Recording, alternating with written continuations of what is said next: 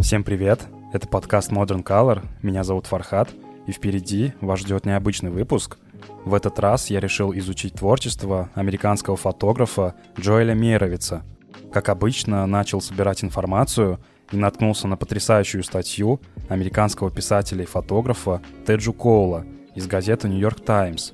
Это даже не статья, а эссе о Джоэле Меровице, которое было написано настолько хорошо, что мне захотелось его перевести и озвучить. Не судите строго о моих навыках озвучивания, хотя я обратил внимание, что спецвыпуск об искусстве вам очень понравился. Выпуск будет разбит на пять глав, названия которых будут совпадать с названиями фотографий Джоэля Меровица, поэтому сначала поставьте подкаст на паузу и откройте эти фотографии по ссылке в описании. Если вы открыли, то можно продолжать. Глава первая. Нью-Йорк, 1975 год. Подождите минутку. Это волшебство? Или все это было тщательно продумано? С актерами, светом и спецэффектами? Правда, еще более удивительно. Это не то, не другое. Это просто фотография, сделанная однажды Джоэлем Меровицем на улице Нью-Йорка в 1975 году. Лица не видны сразу. Только две фигуры в пальто верблюжьего цвета – которые отвернулись от нас и идут сквозь клубы пара. Нет, все-таки четыре фигуры, если считать эти тени. Или шесть, если считать спины, на которые падают тени. На самом деле на снимке семь человек, если мы посчитаем дополнительную тень фотографа на переднем плане. Другие фигуры также появляются на этой фотографии, когда наши глаза приспосабливаются к глубокому фону. Это фотография, на которую нельзя смотреть спокойно. Джоэль Меровиц начал карьеру уличного фотографа в начале 60-х годов и быстро стал виртуозом своего дела. Его вдохновил пример Роберта Франка, чьи работы были полны поэтической меланхолии. Хотя Мейровица впервые поразила балетная грация, с которой Франк двигался во время съемки. Позже он отправился бродить по улицам с Гарри Виногрантом, который был неистовым и неутомимым человеком. Великому уличному фотографу нужны два разных таланта терпение, чтобы подстерегать неожиданные моменты, и умение ловить их одним щелчком затвора. У Мейровица было и то, и другое, независимо от того, делал ли он черно-белые или цветные фотографии. Он больше всего известен своими цветными работами, которые вначале были дерзкими и торжественными и сильно отличались от мрачных фотографий Роберта Франка. Во многих снимках Джоэля Мейровица 60-х и 70-х годов все остроумным или удивительным образом становится на свои места. Некоторые из них похожи на хорошую шутку, которую можно рассказывать больше одного раза, или на басню. Фотография Нью-Йорк 1975 года возвышается над его ранними работами, будучи открытым каноном, сначала декларативным, но затем заряженным некоторой ощутимой, но неуловимой мудростью. Некоторые фотографии легко увидеть, но сложно сделать. Глава 2. Дом Хардвига, 1976 год. Это мое представление о рае. Незагроможденный интерьер дома, в летний день, свет и тишина. Одна дверь ведет в другую, а за ней еще одна. Последняя дверь открывает вид на двор, утопающий в зелени. В спальне сбоку частично видна кровать с белым одеялом. На полу из твердых пород дерева лежат бледные коврики – а на не совсем белых стенах висят картины. Все компактно, как рассказ.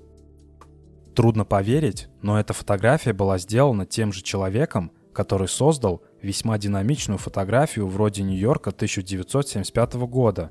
Фотография «Дом Хардвига» была снята всего год спустя, но что-то определенно изменилось в видении Мейровица. Что осталось, так это крайне визуальное красноречие. Красноречие, которое также присутствует в том, как он говорит о фотографии, и в том, как он преподает. Много лет назад я проводил с Джоэлем мастер-класс, и могу с уверенностью сказать, что я еще не встречал никого, кто мог бы так хорошо описать то, что происходит на этой фотографии. Фотография дома Хардвига – это первая работа, которую Мировец сделал с помощью камеры формата 8 на 10. Когда фотограф меняет камеру, то объект съемки подвергается небольшим стилистическим изменениям. С крупноформатной камерой и штативом действие на фотографии теперь глубокомысленно и спокойно, а теплый свет заливает весь кадр. Сьюзен Зондак однажды заметила, что видение обычно привязывается к фотографиям. Как только ощущение оригинальности исчезает, фотографии остаются просто внешне привлекательными. Пейзажи Эдварда Уэстона захватывают. Диана Арбус произвела революцию в портретной фотографии, но ее многочисленные подражатели не могут в такой же степени вызвать у нас интерес. С приходом нового поколения фотографии появляются и новые возможности. Но в этой медленной эволюции есть более быстрые циклы. Этими процессами управляют определенные фотохудожники – благодаря которым происходит движение вперед, так что их индивидуальное творчество образует мини-историю фотографии. Среди таких творцов, например, Пол Стрэнд, Беренис Эббот и Джоэль Мейровиц. Глава 3. Коктейльная вечеринка, 1977 год. Между молодой женщиной в синем и фотографом произошел некий контакт. В течение всей вечеринки она постоянно двигалась, в принципе, как и он – свидетельство чего запечатлено на фотографии. Одна нога расположена впереди другой. Но, похоже, она прочитала в глазах фотографа, что тот умоляет ее остаться в этой позе, и в течение всего времени, пока диафрагма камеры была открыта, она не двигалась. Слева можно увидеть вторую женщину, которая тоже смотрит на фотографа и тоже неподвижна, но ее взгляд нечеткий. Женщина в синем, расположенная по центру и стоящая в контрапосте рядом с деревом, прямая и ясная в своем взгляде, становится историей. Мейровец делает здесь с камерой что-то необычное. Он использует ее медлительность и сложность съемки объектов в движении как преимущество. Он интересовался не только выразительной способностью крупноформатных камер, но и их техническими пределами. Фотография «Коктейльная вечеринка» связана со снимком интерьера дома Хардвига, как по формату, так и по акценту на вертикали. Но залитый светом дом завис во времени, как будто сейчас полдень, и часы остановились. Здесь нет явно выраженного отпечатка времени. Такая фотография могла быть снята как в 87 или в 77 году, или вообще вчера. Между тем, фотография «Коктейльная вечеринка» совершенно очевидно связана с тем моментом, с той долей секунды, которая потребовалась для того, чтобы запечатлеть образ молодой женщины и размытое пятно вокруг нее – мы можем только догадываться, где сейчас все эти люди спустя более 40 лет. Глава 4.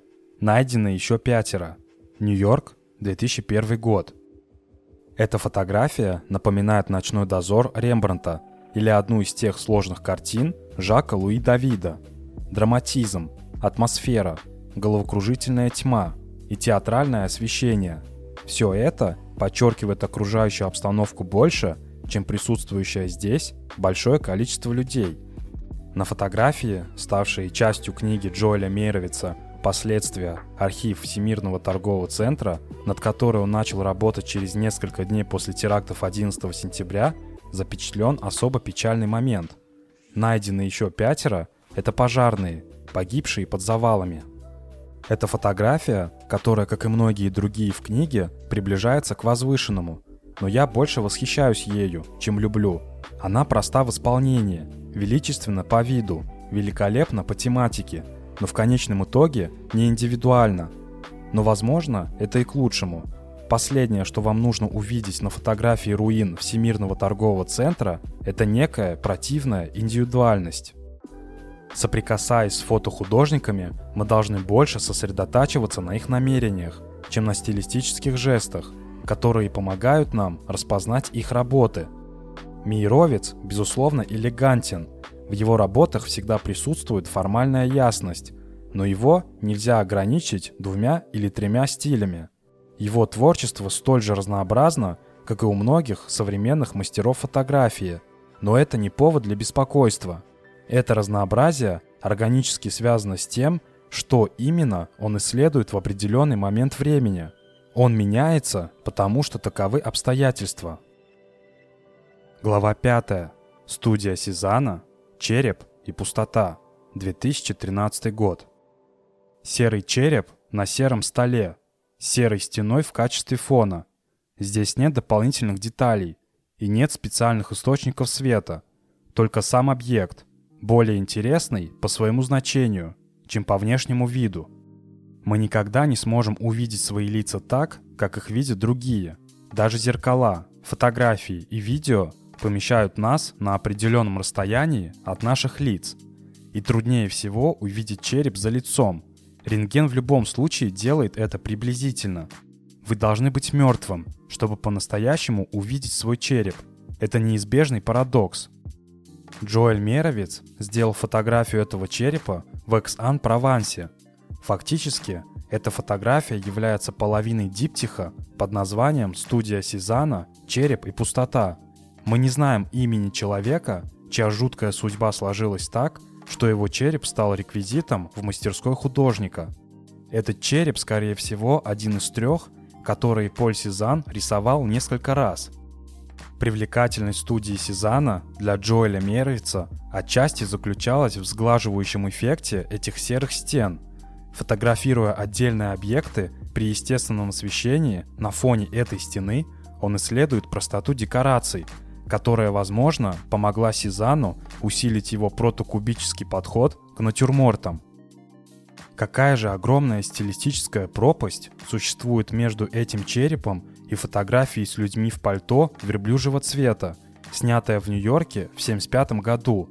Здесь царит простота, сюжет не обременен деталями, здесь нет места шуткам. Это тихий мир, но не сладкая тишина дома Хардвига, в котором, по крайней мере, подразумевается присутствие человека. Череп и сопровождающая его пустота обитают в более абстрактной реальности, без всякого излишества. Джоэль Меровец, которому сейчас больше 80 лет, должен иногда думать о смерти. Но видение в его последних работах бесстрастное, а не трагичное. Некоторые фотографии легко сделать, но их трудно увидеть. Череп, стол, стена, в данном случае Мейровец переходит от того, что значит видеть, к тому, что значит быть увиденным. Череп с одной стороны диптиха говорит нам об этом, а пустота с другой не оставляет никаких сомнений. Спасибо, что дослушали выпуск до конца. Оставляйте отзывы, вступайте в группу ВКонтакте и посетите сайт подкаста, на котором также публикуются интересные статьи о фотографии – Любите фотоискусство и берегите себя.